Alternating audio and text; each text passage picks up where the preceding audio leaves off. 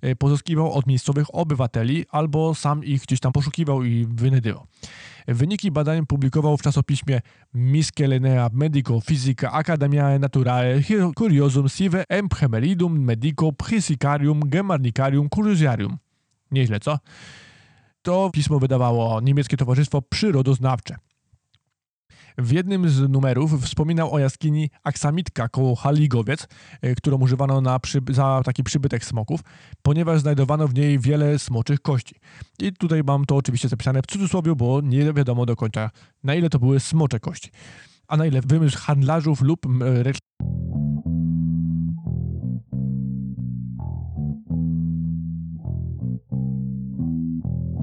w operacja.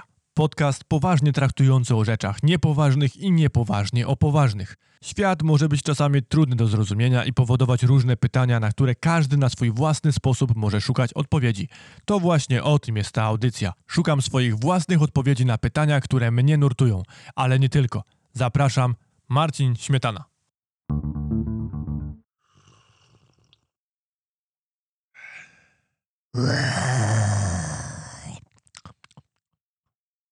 Tak, dzisiejszy wtorek działam po kawie. Moi drodzy, dostałem pięknego maila na temat mojego podcastu i pan Jacek, bo nazwiska tu nie będę wymieniał, ponieważ pan Jacek na pewno sobie tego nie życzył, ale myślę, że imię się nie obrazi, jeżeli go użyję. Powiedział, że powinienem pisać książki dla dzieci lub młodzieży, ponieważ niosą one doskonałą wartość i powiedział, że mam do tego talent, więc uważa, że powinienem się za to zabrać. Bardzo dziękuję Jacku, bardzo to miłe i muszę to przemyśleć bo w końcu się okazuje, jaki target powinienem obierać i jakiej, w jakiej osobitości celować.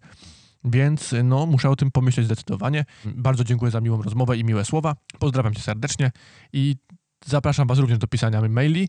Miłych, niemiłych również zapraszam, i, bo to jest bardzo miłe odpisywać ludziom na wiadomości. Także dzisiejszy odcinek, moi drodzy, poświęcimy bestią, i stąd też zobaczenie było, bo jako, że właśnie mogę pisać książki dla dzieci, baśnie lub jakieś opowiadania, to stwierdziłem, że zacznę od tego właśnie elementu, który jest bardzo często spotykany w wszelkich baśniach, legendach, mitach i nawet w literaturze chrześcijańskiej lub w literaturze sak sakralnej, jak to się mówi inaczej. Moi drodzy, jest to bestia, która spotykana jest we wszelkich w ogóle aspektach y, kultury i sztuki w baśniach, tak jak mówię, w literaturze, w baśniach, oprócz tego w filmach, w teatrze, w słuchowiskach, w wszelkich przekazaniach jakichś tam dźwiękowych, niedźwiękowych i wizualnych, jakichkolwiek. Każdy kraj ma swojego smoka, każdy ma swoją, o nich będziemy mówić, każdy kraj ma swojego smoka. Często nawet wiele miast w każdym kraju ma swojego smoka i tutaj o tym też na pewno powiemy, bo wielu smoków z, po, z własnego polskiego podwórka nie znamy i myślę, że warto się im przyjrzeć filmach, w, w filmach fantastycznych, science fiction, post-apo, we wszelkich możliwych filmach bardzo często spotykamy coś takiego jak smoki lub bestie podobne do smoków. I ciekawe, czy właściwie istniały one naprawdę, no bo coś w tym musi jednak być. Po pierwsze, czym jest właściwie smok? Smok jest potężną bestią, najczęściej był uznawany za największe zwierzę żyjące na Ziemi i no i tutaj oczywiście mówiąc istniał, nie istniał, nie będziemy tutaj się zagłębiać, mówię tylko tak jakby istniał. Więc, więc smok był największym zwierzęciem na świecie, Miał potężne pazury, potężne łapska, wielkie skrzydła. Mówią o skrzydłach nietoperzych, obłoniastych, również o takich e, opierzonych skrzydłach, więc tak jakby były różne te smoki. E, smoki miały wielkie zęby i pożerały. Oprócz tego ziały ogniem lub wywoływały jakieś zmiany pogodowe. No i smok to jest żywa legenda, żywa lub nieżywa nic tak naprawdę nie wiemy. Może to były dinozaury, tego też nie jesteśmy w stanie sprawdzić. Może to są jakieś e, właśnie stworzenia, które żyły w czasie, kiedy były dinozaury i one przeżyły, lub te stworzenia faktycznie istniały, kiedy był jeszcze człowiek i stąd się wzięły właśnie one w legendach. Często mówi się też o rogach na tych smokach, że miały potężne rogi, a, lub nawet czasami uszy, które wyglądały jak rogi lub nie wyglądały jak rogi, bo no, uszy ludzkie sobie nie wyobrażam na smoku, ale kto wie, czy może takie rzeczy też gdzieś tam są opisane. Etymologia nazwy. Skąd się wzięła, wzięła w ogóle nazwa smok? Smok, czyli po angielsku dragon, nazwa wywołała się, wzięła się z, z łaciny, ponieważ łaciną nazywano wszystko dosłownie. E, w języku łacińskim wzięło się oto od słowa draco. Teraz tak jak już mówiłem, Każda kultura, każdy kraj ma jakieś swoje smoki. Mm, Są smoki norweskie, nordyckie, są smoki europejskie, są smoki um, azjatyckie, które są w ogóle zupełnie inne niż nasze. Smok y, chiński jest y, przedstawiany często w postaci długiego węża. Nawet jest jakiś wielki festiwal tych smoków, kiedy ludzie przebierają się i ubierają te takie stroje, kiedy sobie chodzą właśnie takie, jako taki długi, wielki wąż. Także chiński smok jest wielkim wężem, często bez przednich łap lub mający takie malutkie łapki tylko po to, żeby chyba wylądować tak zwane podwozie i e, lata w powietrzu, nawet bez skrzydeł, nawet nie ma skrzydeł, ale lata w powietrzu, gdzieś tam między chmurami sobie e, lata i chodzi, i te smoki ponoć wywoływały burze, wywoływały, wielkie wiatry, grzmoty i takie sytuacje. E, Są też smoki, które miały żądła na ogonie, potężne żądła na ogonie, którymi kłuły swoją ofiarę. Oprócz tego mamy wiwerny, które są właściwie czymś zupełnie innym, bo wiwernami nazywamy jeszcze inne stworzenia, ale tutaj niektórzy uznawali to jako smoki.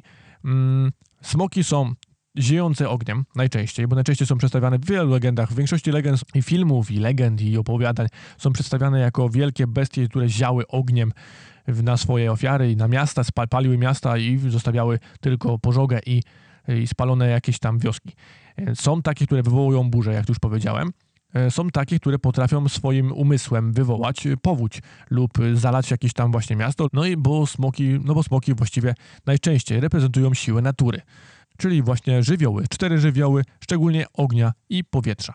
Niektóre potrafiły nawet przybierać ludzką postać. Wiele legend jest takich, w których smoki przybierały ludzką postać i to się bardzo często chyba zdarzało w tych filmach, w legendach i o tym na pewno jeszcze będę opowiadał, kiedy zacznę opowiadać o smokach, które są najpopularniejsze w wszelkich filmach i opowiadaniach. Chyba o filmach w większości tutaj mam rozpisane.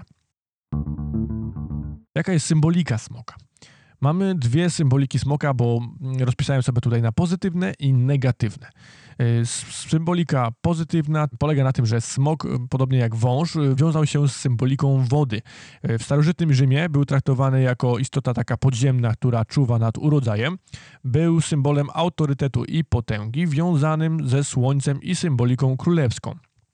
Podobnie jak lew i orzeł, stanowił alegorię wiedzy, mądrości, czujności i dobrej straży. Pewnie przez to, że smoki prawdopodobnie żyły miliony lat, setki lat, więc miały wielką wiedzę i potrafiły być mądrzejsze na pewno od ludzi.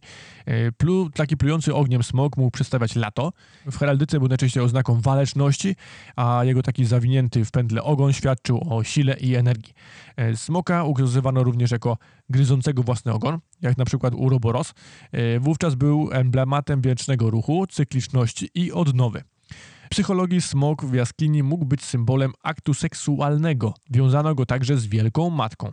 Ale w większości symbolikę mamy chyba negatywną. Najczęściej smoki były bestiami, chociaż nie, w filmach mamy przedstawione to różnie. I w literaturze tak samo. E, Smoki często pozostawały stworzeniem groźnym, uosabiającym zło i zniszczenie, ponieważ zostawiały właśnie, tak jak mówię, po sobie spalone wioski, spalone osady, wybitych ludzi, zjedzone owce i e, ukradzione. Także no, ciężko było o dobre strony tych smoków. E, W psychologii mówi się także o ludzkich lękach i ciemną stronę osobowości. Stał on w opozycji do bohatera, który musiał pokonać zło drzemiące w nim samym. Było ono najczęściej właśnie ukazywane pod osłoną, pod postacią smoka, które wychodziło często z takiego bohatera. Na pewno w tych filmach azjatyckich bardzo często jest to ukazywane, kiedy postać ludzka właśnie z niej wychodzi taki wielki smok, albo za nim gdzieś tam się uosabia i jest pokazywany jako właśnie zła strona tego człowieka. W chrześcijaństwie, jak to zwykle, bo tam wszystko oczywiście, co jest inne, jest utożsamiane z diabłem, grzechem, chaosem, pogaństwem czy herezją. Smocza krew albo ślina oznaczać mogły truciznę, a, a pysk bramy piekielne. Chrześcijanie są niesamowici, naprawdę. Teraz poczekajcie, mały łyk kawy kolejny, żeby troszeczkę siły znowu nabrać. Mm. Masakra. Kawa to jest kawa. No i kolejną kwestią będą leki ze smoków, bo w historii mamy je rozpisane, w szczególnie tych jakichś tam mnichowych zapiskach.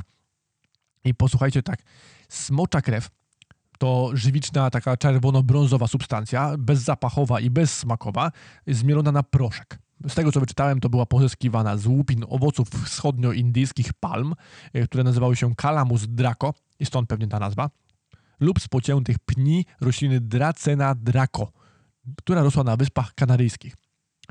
Teraz święta Hildegarda, przeorysza klasztoru benedyktynek w Disbodenbergu, zalecała chorym, którzy cierpieli na kamicę, i to było w wieku XI, i zalecała pić tą krew chorym, którzy cierpieli na kamicę i e, krew pić, no bo tu mówiłem o proszku. E, krew, czyli ten proszek, należało przechowywać w jakimś wilgotnym miejscu, żeby tak no, tą wilgocią sobie nasiąkał. Potem wrzucało się go do wody, która od tej krwi się normalnie robiła gorąca ponoć i pewnie jakaś, w jakąś się wchodziło i było ją trzeba pić na czczo przez 9 dni i zaraz potem coś zjeść. E, jednak święta Hildegarda ostrzegała przed używaniem często tej, tej smoczej krwi, ponieważ groziło to człowiekowi nagłą i, bez, i taką bolesną śmiercią. I teraz jest taka jedna legenda. Wiąże się z założeniem właśnie tego benedyktyńskiego klasztoru w Wiltenie na przedmieściu Innsbrucku, który założyć miał właściwie e, olbrzym Heimo, zaraz po tym jak zabił okrutnego wielkiego smoka, który pilnował tego miasta. W miejscu, gdzie smok został zabity, zaczęła tam niby z ziemi wyciekać e, czarna, a taka ohydnie pachnąca smocza krew. I, I, ludzie właśnie jej później używali do leczenia rozmaitych chorób, między innymi chorób stawów i skóry. Dzisiaj wiadomo, że ta krew to olej ziemny, czyli taki itiol, który zawiera jakieś triasowe łupki bitumiczne, z tego co tam wyczytałem. Nic mi to za bardzo nie mówi, ale okej. Okay. Wierzono również, że w mózgu smoka znajduje się smoczy kamień, który jako taki niezastąpiony środek przeciwko wszelkim truciznom był bardzo wysoko ceniony, miał potężne ceny. Jeśli został wyjęty z głowy smoka, y, za życia tego smoka, to ten, co posiadał, nie musiał się bać otrucia. Kolejnym lekarstwem był magiczny proszek z zębów smoka. E, ponoć miał działanie odmładzające, więc oczywiście był idealny i dla handlarzy, i dla jakichś dzielarzy. E, te lecznicze właściwości tych smoczych szczątków badał i opisał lekarz z Preszowa, czyli ze Słowacji, Johann Patterson Hein. Smocze kości z okolicznych jaskiń e, pozyskiwał od miejscowych obywateli albo sam ich gdzieś tam poszukiwał i wynadywał. Wyniki badań publikował w czasopiśmie Miscellanea Medico Physica Academiae Naturae Curiosum Sive Emphemeridum Medico Psychicarium Germanicarium Curiosiarium. Nieźle, co? To pismo wydawało niemieckie Towarzystwo Przyrodoznawcze. W jednym z numerów wspominał o jaskini Aksamitka koło Haligowiec, e, którą używano na za taki przybytek smoków, ponieważ znajdowano w niej wiele smoczych kości. I tutaj mam to oczywiście zapisane w cudzysłowie, bo nie wiadomo do końca, na ile to były smocze kości, a na ile wymysł handlarzów lub reklamodawców lub marketingowców. I tu mam taką, taki ciekawy cytat. Kości znalazł w bardzo głębokiej i bardzo długiej jaskini niedaleko klasztoru Kartuzów koło Dunajca. W górach Karpat jest jaskinia niemal zapełniona kośćmi, jak mówią letni pasterze owiec. Także mówią, że te bestie umierają jedna na drugiej, kiedy są całkowicie zmożone chorobą i szukają ulgi. Stąpają po leżących kościach, a kiedy zawieje po jamach i rozpadlinach wiatr, zwierzę tak sobie odpocznie, że aż tam zdechnie i powiększy kupę innych padlin. Swoją drogą, tu jeszcze nie koniec cytatu, ale to długie zdania nie są niesamowicie trudne do przeczytania. Mówi się, że bestia w nocy wychodzi, a niekiedy się tam ukrywa. Powiadają, że jakiś Włoch przyszedł do tej jaskini, magicznymi sztuczkami wyprowadził z niej smoka, usiadł na niego i odleciał. Kolejny trochę krótszy cytat. W roku 1672 Hein napisał, wieśniak, który odwiedza smocze dziury, doniósłby prze, prześwietnemu paniu hrabiemu Władysławowi Rakoczemu cały szkielet z kości młodego smoka. Te to zmielone kości sprzedawano przeciwko padaczce. I o tych, o, o tych smoczych kościach w jaskini pisał też polski geograf Stanisław Duńczewski, powodując się na Macieja Bela. I tu są te takie w miarę już świeże informacje, ponieważ było to w roku 1760. Kości i zęby znajdowane w jaskiniach należało oczywiście do wymarłych zwierząt. Ich poszukiwacze uzyskiwali za swoje znaleziska dobre ceny, dlatego wiele kości, które mogły być obiektem badań paleontologicznych, bezpowrotnie przepadały, ponieważ zostały sprzedane. Ogromną rolę też smoki odgrywały w takiej chińskiej medycynie ludowej i we wszystkich aptekach można było kupić smocze właśnie kości i zęby na choroby serca, nerek i krążenia, a również na upławy, gorączkę i suchoty. Najdroższy był proszek ze smoczych zębów, który był podobno środkiem właśnie odmładzającym. W rzeczywistości były to kości i zęby jakichś dawno wymarłych zwierząt, nie wiadomo właściwie jakich i prawdopodobnie teraz moglibyśmy, moglibyśmy na podstawie tych kości zbadać, jakie to były zwierzęta, jednak no, nie możemy, ponieważ jacyś handlarze sobie wymyślili, że je sprzedadzą jako smocze kości i na tym zarobią. E, chińscy aptekarze kupowali kości od poszukiwaczy, którzy mieli z tego naprawdę wielkie dochody, więc ukrywali to i nie było możliwości dostępu paleontologów do tego, tak jak, tak jak mówiłem. A teraz kolejny łyk kawy. Dobra. Ach, mamy to. Także, tak jak mówię, te smoki nie wiadomo, czy zostały właściwie niewymyślone przez handlarzy, którzy chcieli na tym zarobić, ponieważ gdzieś tam były spisane legendy, no, w legendach oczywiście już były wcześniej te smoki wymyślone, ale może ktoś właśnie wcześniej już wymyślał te smoki, które żyły, wielkie bestie, potężne i na podstawie tego sobie chciał zarobić i dorobić na tych kościach jakichś zwierząt gdzieś tam znalezionych w jaskiniach, a może sprzedawali to również jakieś inne szczątki i ściemniali tak jak, to teraz, tak jak i teraz ściemniają, więc ktoś cwańszy ten potrafił sobie zarobić. I teraz tak, chciałbym omówić najpopularniejsze smoki z filmów i z książek, ale tu mam w większości chyba rozpisane filmy. Nie wiem, czy widzieliście ostatnio na relacji, wrzucałem w niedzielę rano, jak się przygotowuję do nowego odcinka i właśnie siedziałem i oglądałem te filmy, żeby wam coś tutaj, coś o tym opowiedzieć. Pierwszym smokiem, który chciałbym opisać, będzie słynny smok złoty z Wiedźmina. E, był to smok Willentretenmet, czyli inaczej Borg Trzykawki, z dwoma towarzyszkami Tea i Wea, który podróżował sobie po, e, po okolicy. Sytuacja wyglądała tak, że Wiedźmin przechodząc przez jakieś tam miasto, dowiedział się o złotym smoku. Złote smoki ponoć były największymi smokami, nawet nie największymi, tylko najrzadszymi smokami. I to nie tylko w Wiedźminie, ogólnie złote smoki są bardzo rzadkimi bestiami, które są poszukiwane przez magów i czarowników. Przynajmniej tak było opisane to w Wiedźminie. Po to właśnie, żeby uzyskiwać z nich jakieś tam odczynniki do mikstur, do lekarstw, do jakichś tam swoich eksperymentów i badań. I Willem Tretemet był jednym z niewielu smoków, które, były które żyły w ogóle w świecie Wiedźmina. Tam były bodajże trzy. Chodziło o to, że wielki złoty smok bronił przejścia. Nie mogli sobie tam tędy podróżować handlarze i nie mogli zarabiać kupcy i, i, i podróżnicy, więc postanowili się pozbyć tego smoka. No i wynajęto rębaczy z jakiegoś tam klanu, już nie pamiętam dokładnie teraz nazwy, chociaż Wiedźmina dobrze kojarzę, ale gdzieś mi ten wątek jakoś teraz uciekł. E, druga grupa to byli to byli magowie Yennefer i, i Doregaraj, z tego co pamiętam, oraz Wiedźmin, który miał pokonać smoka lub y, go się pozbyć, chociaż nie był chętny, żeby to robić.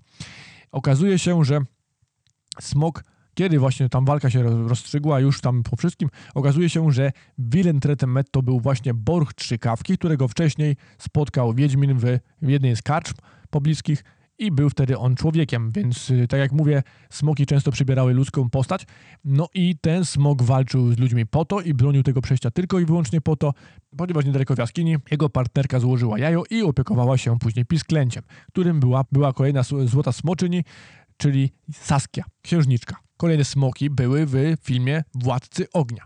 W Władcach Ognia chodziło akurat o to, że pewien chłopiec dwunastoletni w, w roku 2000 oczywiście gdzieś tam któryś, ponieważ był to film w klimacie post-apo, wszedł do jaskini, tudzież jakichś tam tuneli kopanych gdzieś tam pod ziemią i okazało się, że był tam smok, który był uśpiony i ten chłopiec go obudził i wtedy smok, smoki wypełzły stamtąd i ruszyły, żeby pokonać ludzkość, a okazuje się, że nie koniecznie po to, tylko chciały się po prostu zwyczajnie same rozmnażać i żyć. Więc tam też były smoki, tam były smoki jako wielkie bestie przerażające ukazane.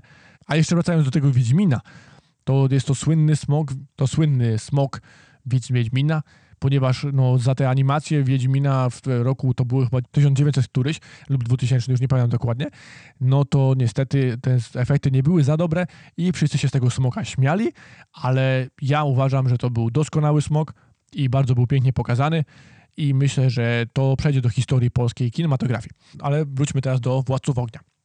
We Władcach Ognia właśnie te smoki to były wielkie, potężne bestie, które wzięły ogniem i oczywiście paliły tam miasta i tam również jakieś tam wielkie obozy ludzkości gdzieś tam próbowały na nie napaść i zniszczyć gniazdo tych smoków, co im się oczywiście na końcu udaje i ratują ludzkość, jak to oczywiście bywa w każdym jednym filmie. Kolejne bestie to smoki Nazguli z Władców Pierścieni.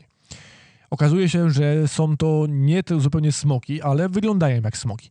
Są tam opisane jako skrzydlate bestie, które były jeszcze dużo starsze od smoków i kiedy smoki wyginęły, bo smoki w czasie, kiedy odbywają się Władca Pierścieni wyginęły, ponieważ ostatnim był smok Smaug, o którym będę mówił za chwilkę. Okazuje się, że były to właśnie bestie, bestie które przeżyły smoki i były one karmione mięsem orków, a później y, na zgóle na nich latali i polowali na próbowali odzyskać pierścień. No i właśnie ostatnim z żyjących smogów był smaug, tak jak mówiłem, i smaug był wielkim, złotym smokiem, który jak zwykle, jak to smoki, napadł na miasto krasnoludów, podziemne miasto, ponieważ krasnoludy, jeden z władców, nazbierał masę złota, ponieważ bardzo kochał złoto i nazbierał masę złota w swoich komnatach i był po prostu zakochany w złocie, więc smok to wyczuł i przyleciał, ponieważ smoki bardzo lubią złoto, więc przyleciał tam do tego miasta, wygonił stamtąd krasnoludów wszystkich, wybił większość, zostało ich tylko kilku.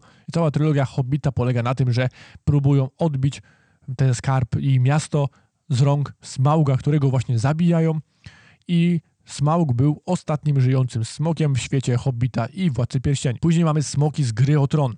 Nie oglądałem Gry o Tron, cały czas planuję się na to zabrać, ale ta ilość sezonów mnie troszeczkę odstrasza, więc nie wiem, czy się za to wezmę, ale troszeczkę poczytałem, było tam chyba 5 albo 6 smoków i były tam przedstawione jako malutkie smoczki, później wyrastały jako wielkie smoki. Nie chcę za dużo opowiadać, ale były tam, przez, ale jak patrzyłem na fragmenty, to jeśli chodzi o, ef o efekty, to chyba są to najpiękniejsze smoki, jakie były przedstawione w jakimkolwiek filmie.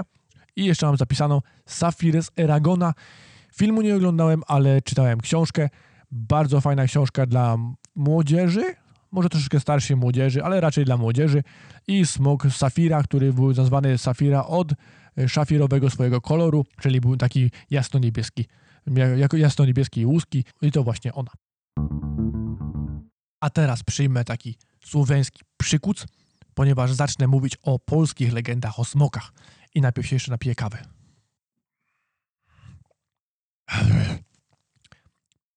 I w tym słowiańskim przykucu nie jest mi zbyt wygodnie, więc myślę, że będę się starał mówić w miarę zwięźle i na temat. Więc tak, zacznę od pierwszej legendy, którą znają chyba wszyscy, od dzieci po starszych, o smoku wawelskim. Smok wawelski straszył w Krakowie i został pokonany przez Szewczyka Dratewkę, który y, po wielkich próbach, staraniach wielkich rycerzy i wojowników postanowił zabić smoka podstępem, więc podał smokowi owcę napełnioną siarką, z tego co pamiętam, chyba siarką. I smok zjadł tą owcę, po czym Zachciało mu się bardzo pić, więc pił z Wisły wodę, pił, pił, pił i pił, aż w końcu pękł. I tak został pokonany. Szewczyk został oczywiście obdarowany i nagrodzony. I tak się kończy legenda. Kolejna legenda to smok strachota, o której mało kto wie, a jest to chyba największy smok żyjący w polskich legendach. Ponoć jego wielkość przechodziła wysokość nawet drzew w lesie, w którym straszył, a straszył on w lesie strachocińskim, który jest obecny we Wrocławiu i wtedy to też była jakaś e, część Wrocławia. Jest to teraz dzielnica między Wojnowem a Strachocinem. Dzielnica w ogóle się nazywa Strachocin od tego smoka. Także, jak mówię, był to największy legendarny polski smok. Jak został pokonany ten smok? Otóż smok Strachota został pokonany przez młodzieńca, który podążając tym lasem ponoć bardzo długo szukał, aż był taki już wycieńczony i zmęczony, trafił na pewne źródełko w lesie strachocińskim, i napił się z niego wody. Okazało się oczywiście, to źródełko było magiczne i nabrał on wielkiej siły i mocy i potęgi i po prostu zwyczajnie pokonał smoka, wypędził go z lasu, bo go nie zabił, wypędził go z lasu, smok uciekł i nigdy się już nie zbliżał do lasu strachocińskiego. Ponoć legenda dalej mówi tak, że smok najadł się z jakiś, jakąś potrawką z grzybów, którą sobie sam przygotował i zatruł się i zmarł w mękach i tak właśnie wygląda legenda. I od tego właśnie mamy Las Strachociński i teraz dzielnicę Strachocin.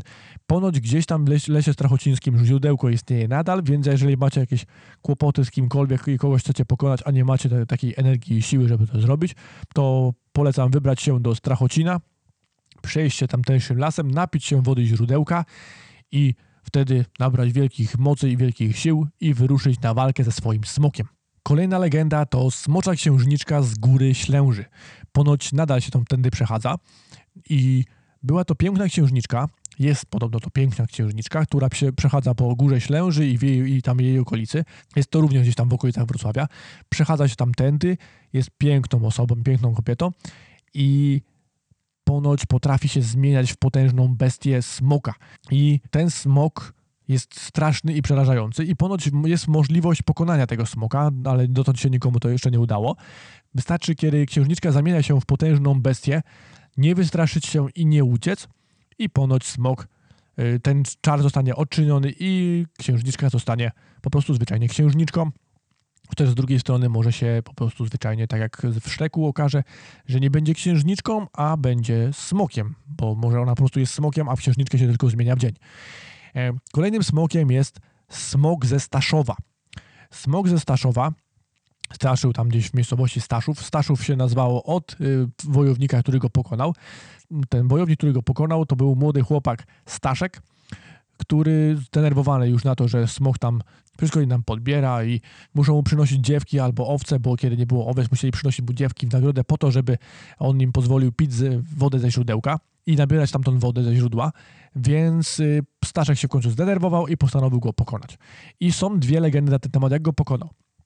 Jedna z nich jest taka, że po prostu zwyczajnie, bo ten smok był bardzo leniwy, y, poruszał się tylko w nocy i wtedy polował, a w dzień się nie ruszał z miejsca. I ponoć Staszek go zasypał w tej swojej jamie, zapytał, zasypał wejście do tej jamy kamieniami i ziemią i ponoć nadal słychać te jęki i ryki tego smoka. Jednak druga legenda znowu opowiada o tym, że Staszek przyrządził zupę z muchomoru dla smoka, ponieważ smok był bardzo łakomy.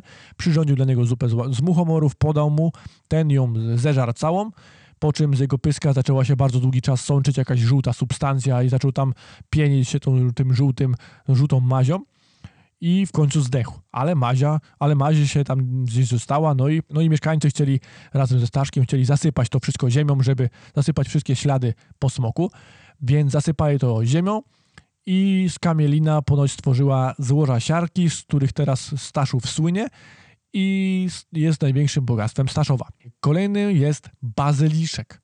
Bazyliszek warszawski, też chyba wszyscy znają tą legendę. Bazyliszka pokonał chłopiec, pokazując mu lustro, ponieważ bazyliszek był bestią, która spojrzeniem lub, y, nie wiem właśnie, czy na niego wystarczyło spojrzeć, czy to on musiał na kogoś spojrzeć, zamieniał w kamień, więc wystarczyło, że chłopak pokazał mu lustro i bazyliszek sam zamienił się w kamień. Jest też taka bajka y, Allegro, w której bazyliszek znowu żyje. Y, warto ją obejrzeć, bo fajnie zrobiona jest. Mm, no i tam akurat pokazuje mu się odbicie w smartfonie i nagranie w smartfonie, kiedy on i wtedy bazyliszek również się zamienia w kamień. Kolejnym smokiem był smok bytomski, krepel. No i krepel, jako że robiłem odcinek o pączkach, pamiętam, że po śląsku krepel to jest po prostu pączek. Więc smok pączek bardzo ładnie się nazywa, więc myślę, że może być dosyć niegroźny. No i się właśnie taki okazał. Otóż smok ten zabijał rycerzy. Wszystkich zabijał rycerzy, którzy chcieli go pokonać. Gdzieś tam krążył po lasach. No i pewien młodzieniec się zdenerwował, jak każdy z nich, z tych jak każdy w tych legendach, zdenerwował się, postanowił go pokonać, ale to był parobek. To był parobek, który podsłuchał gdzieś tam, że ten, y, ten smok ma jakieś skarby i postanowił zdobyć te skarby. Więc wyruszył w drogę przez las i szukał tego smoka. Bardzo długo krążył, krążył po lesie, widział właśnie szczątki tych zabitych rycerzy i wojowników, i zabite ich konie i broń tych rycerzy. No i w końcu spotkał smoka. Smok na niego spojrzał, on był bezbronny, bo ten chłopak nie miał żadnej broni i smok zaprosił go do siebie na poczęstunek. Ale może nie w tym miejscu, kiedy tam go, gdzie tam go zaprosił, mówi, mm, zabiorę cię, zabiorę cię do mojego mieszkania, i nawet skarbu ci użyczę, ponieważ no nudzę się, nie mam z kim porozmawiać. Więc chłopak się zgodził, przetransportowali się do tego domu, no i w tym mieszkaniu się najedli, napili i parobek został bogaczem. I do tej pory ponoć na jednym z mieszkań bytomskich jest y, rzeźba, taka płaskorzeźba smoka bytomskiego, krepla i to był bardzo przyjazny smoczek. Tak jak mówiłem i teraz tak jak mówiłem, w y, chrześcijańskich opowiadaniach również się pojawia jakaś tam legenda o smoku. Jest jeden taki sakralny obraz, święty Jerzy i smok. I w takiej pełnej wersji rozwiniętej tej legendy y, smok zrobił sobie gniazdo na źródle, y, którego woda zaopatrywała miasto Silen i mieszkańcy musieli prosić o smoka o opuszczanie gniazda na czas, kiedy nabierali wodę, tak? czyli tak jak w kolejnej legendzie, wcześniejszej legendzie. Każdego dnia oferowali mu owce, a jeśli jej nie znaleźli, to musieli oddać zamiast niej y, jakąś jedną ładną dziewczynę. Ofiara była wybierana przez nich przez losowanie.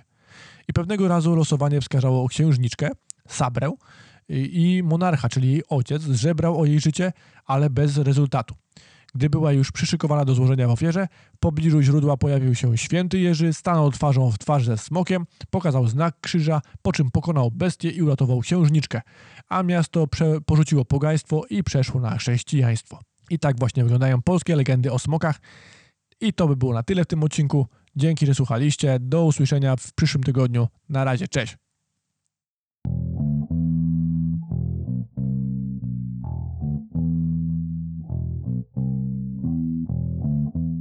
Na koniec, jako że jeszcze tutaj jesteś, chciałbym skorzystać z okazji i zaprosić Cię do dodania oceny i komentarza w Apple Podcast lub Twojej ulubionej aplikacji podcastowej. Te oceny oraz komentarze pomagają mi w dotarciu do nowych odbiorców.